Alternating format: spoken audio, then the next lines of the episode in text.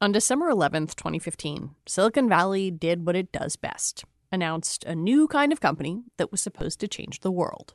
Its backers included Sam Altman, a near legendary investor and president of the startup accelerator Y Combinator, and Elon Musk, who is, you know, Elon Musk.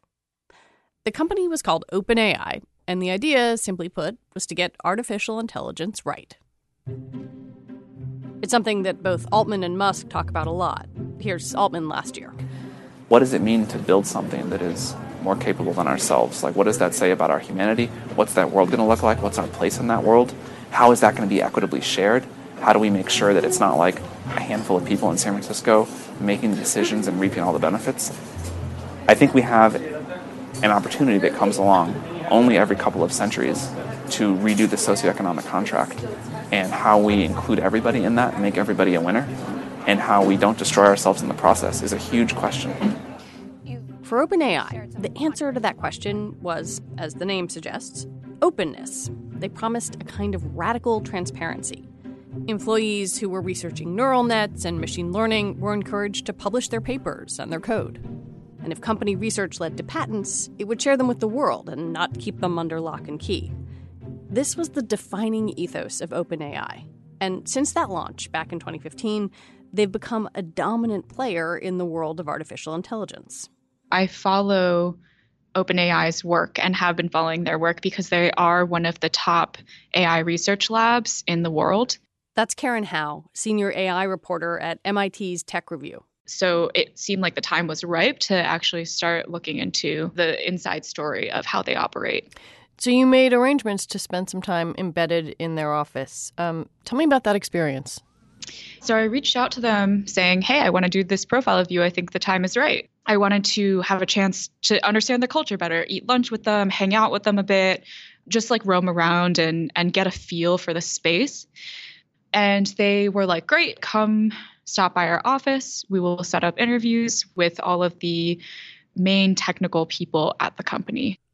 So in August, Karen flew from Boston to San Francisco and went to the corner of 18th and Folsom to a three story structure with the words Pioneer Building painted on the side. And I mentioned this to my editor after my first day. I said, I feel like they're giving me all of the access without any of the access. So the, the building has three floors, and the first floor is the common area and the dining room, and I was only allowed to stay there. So I couldn't go to the second and third floor where like all the researchers sat and all of their interesting research is done. And then the first day they were like, You're gonna you're gonna be able to eat lunch with the team. And like I think 30 minutes before lunch, they were like, actually, we want to take you out for lunch. And I later learned um, from some sources there that it was because there was an all company meeting happening at the time and they needed me out of the office. But they actually didn't mention that to me. they just said, change of plans, you're going out of the office. As a reporter, especially a reporter writing about technology, Karen doesn't usually assume she's going to get a lot of access to the company she covers. But with OpenAI, she expected things to be different. I immediately was like, this is not at all open. I, I'm not experiencing the transparency that they purport to have. And and even just that small thing, like that small misalignment, made me think, I wonder what other misalignments there are. Karen spent the next six months trying to understand these contradictions. She did nearly three dozen interviews, and she found something much messier and more complicated than she was expecting. Today on the show, the story of an AI company that wanted to put purpose over profit and how that went sideways. I'm Lizzie O'Leary, and you're listening to What Next TBD, a show about technology, power, and how the future will be determined. Stay with us.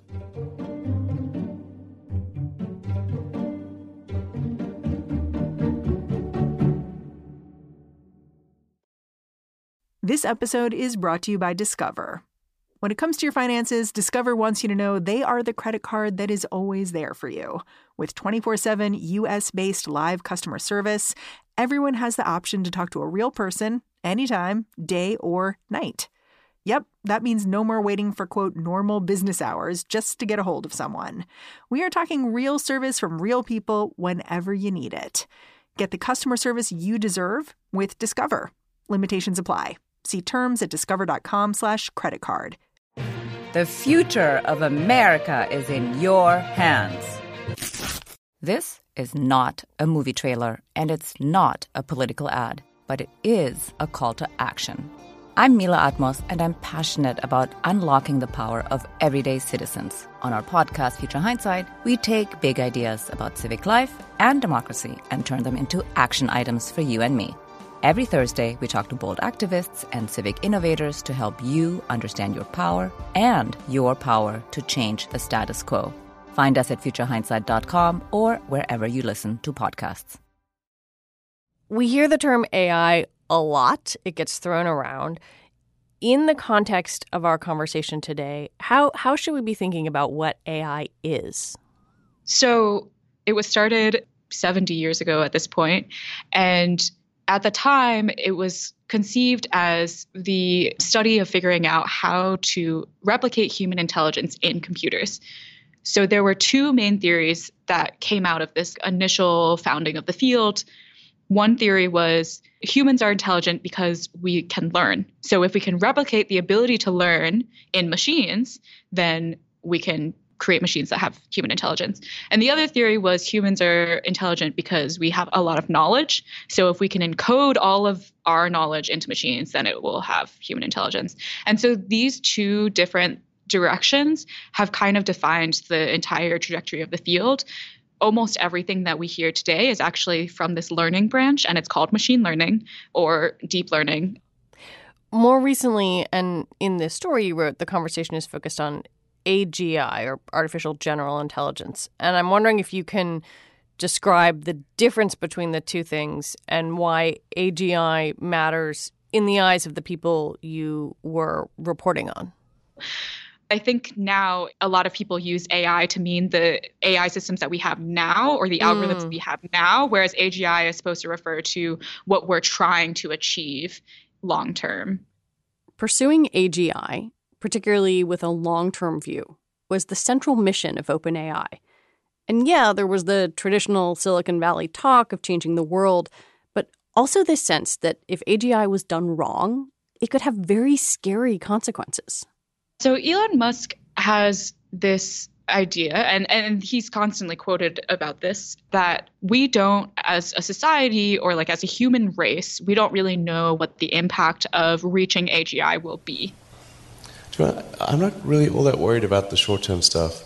Like, narrow AI is not a species level risk, whereas uh, digital superintelligence is. And he thinks that there is a possibility that it will be devastating instead of beneficial. If humanity collectively decides that creating digital superintelligence is the right move, then we should do so very, very carefully. Very, very carefully. It makes it sound like he's talking about like Skynet from Terminator. Right, yeah. It's it's very science fiction sounding and this is a pretty controversial opinion, but one of the initial researchers who was part of OpenAI early on, Peter Abbeel, he's a professor at UC Berkeley, he mentioned that the reason why he joined is because Elon Musk was pretty compelling in saying, you know, even if it's a 0.001% it's still a possibility. So shouldn't we be thinking about it? And that was persuasive enough to him to to join the company. Can you give me some examples of projects that OpenAI is working on or or problems that they're trying to solve? Yeah, so there are many theories within the field of AI about what can help us get to more advanced computers. So each team is kind of playing out one hypothesis one of these hypotheses is the idea that humans actually learn a lot from language. And so there's this one team that specifically is trying to develop advanced AI systems purely through giving it a ton of language data. Another theory is that humans have intelligence because we have physical bodies, and our physical bodies allow us to move through the world and pick up objects and explore objects. So, if you've ever seen a baby playing with toys, like they're going through this intense exploration phase where they're just like biting everything they see and learning from that experience.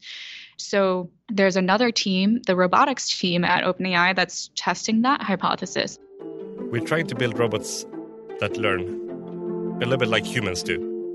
by trial and error. Based on just manipulating objects and, and playing and fidgeting and all of that stuff, can we develop advanced AI capabilities from just that? What we've done is train an algorithm to solve the Rubik's Cube one handed with a robotic hand.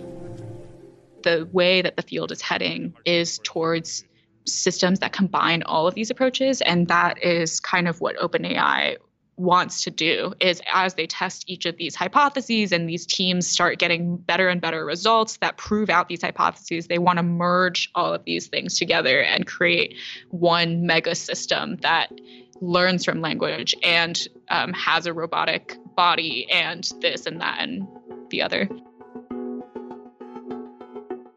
when OpenAI launched, the idea was that if you're going to make a complete system that learns language and has a robotic body, it probably shouldn't be done behind closed doors.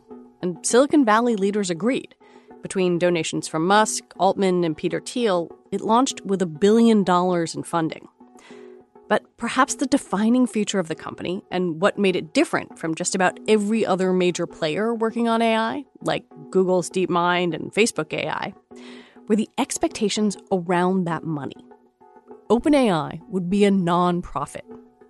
In its first ever announcement, it declared that it would be unconstrained by a need to generate financial returns. So there's this huge debate that's happening in the AI research community right now. And I think that's being reflected in a lot of other scientific research communities of what does it mean when your funding is coming from corporate sources rather than government sources because almost all of the best research is now coming out of Google and Facebook and Microsoft. And it really changes the direction of AI research because these labs ultimately, the type of research you do is more focused on short term gains. So that was what OpenAI was trying to go up against. They were trying to create this new funding model as a nonprofit to be a counterfactual to the corporate funded models, but also acknowledge that government funding is just lacking. And so they were like, here's here's the perfect solution. We don't have the government funding, but we also don't have to take the corporate dollars. We can op- occupy this third space as a nonprofit. And um, instead of being constrained by quarterly financial goals, really pursue long term ambitious work that might not have returns for 10, 20, 30 years so that that was the original promise that OpenAI sort of made when they started as a nonprofit. And so if we fast forward to 2017, a bunch of core members start drafting this internal document to lay out their path to AGI, but they run into a, a pretty big problem. Yeah, so they started mapping out the breakthrough research results that were happening in the field. And they realized that all of these other corporate labs the way that they were getting to breakthrough results was by massively increasing the amount of computing power that they were using and the amount of data that they were using. And that is very costly. So they realized quickly that staying a nonprofit probably wasn't financially feasible if they were going to take this approach of competing with these corporate labs and trying to outpace them in the breakthrough results that they were achieving. And so last year, OpenAI decided to raise money. All right, Microsoft going all in on AI, the world's biggest public company announcing an investment of $1 billion in Elon Musk's OpenAI to build artificial intelligence that can tackle. The company announced that it had secured a second billion dollar investment, this time from Microsoft.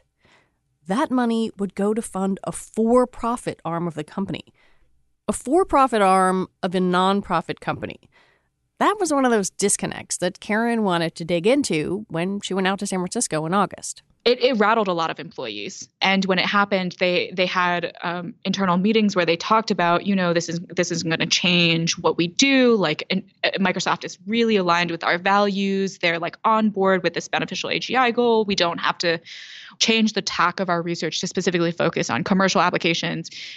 And for a while, that was true and recently, that is no longer true. So, uh, sources told me that now Sam Altman has been talking about how his vision for 2020 is much more focused on actually trying to make some money. His message, as it was communicated to me, was we now need to focus on doing research to make money and not the other way around. Um, and I think one of the reasons must be, I would assume, is that they kind of need to start giving Microsoft some payback to this huge billion dollar investment that they made. How would you differentiate them then from something like Google's DeepMind? Uh, you know, are they all that different, even though they were founded as a nonprofit? Honestly, I don't really think they are.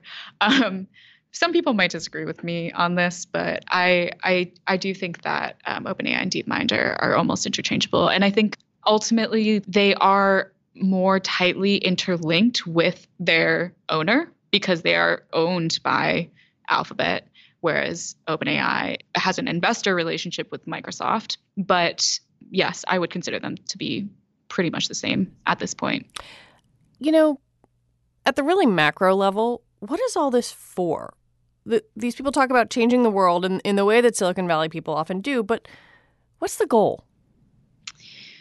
There are a lot of problems that humans face that we have failed to solve, like climate change, global hunger, global poverty. And the really rosy, rosy view of AI is that maybe if we can develop intelligence that is unconstrained by the inefficiencies of communication or the mistakes that humans make our need for sleep and like all of these other things, then then maybe these like other intelligent counterparts can really help us solve these challenges that we really need to solve.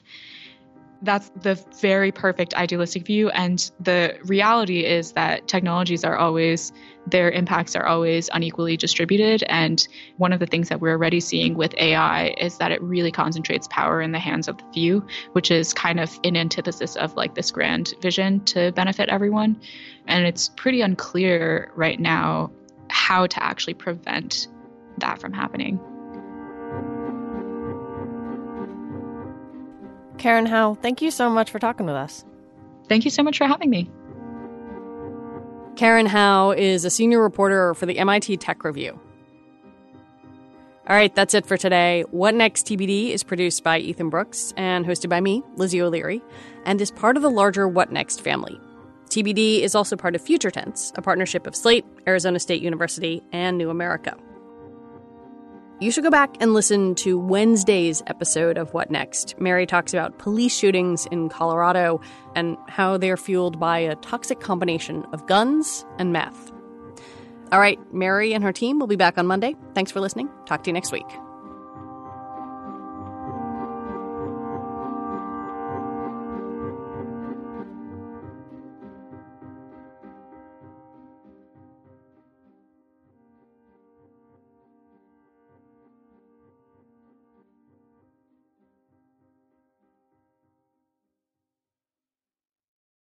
This is the story of the one.